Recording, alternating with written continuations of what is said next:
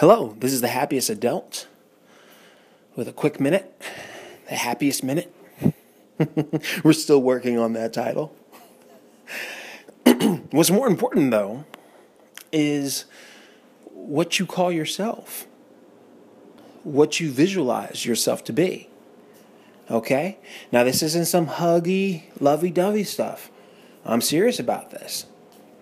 Russell Wilson, quarterback for a Super Bowl team, says that every day before he gets out on the field to practice or play the game, he visualizes who he is, where he is, and how he does it.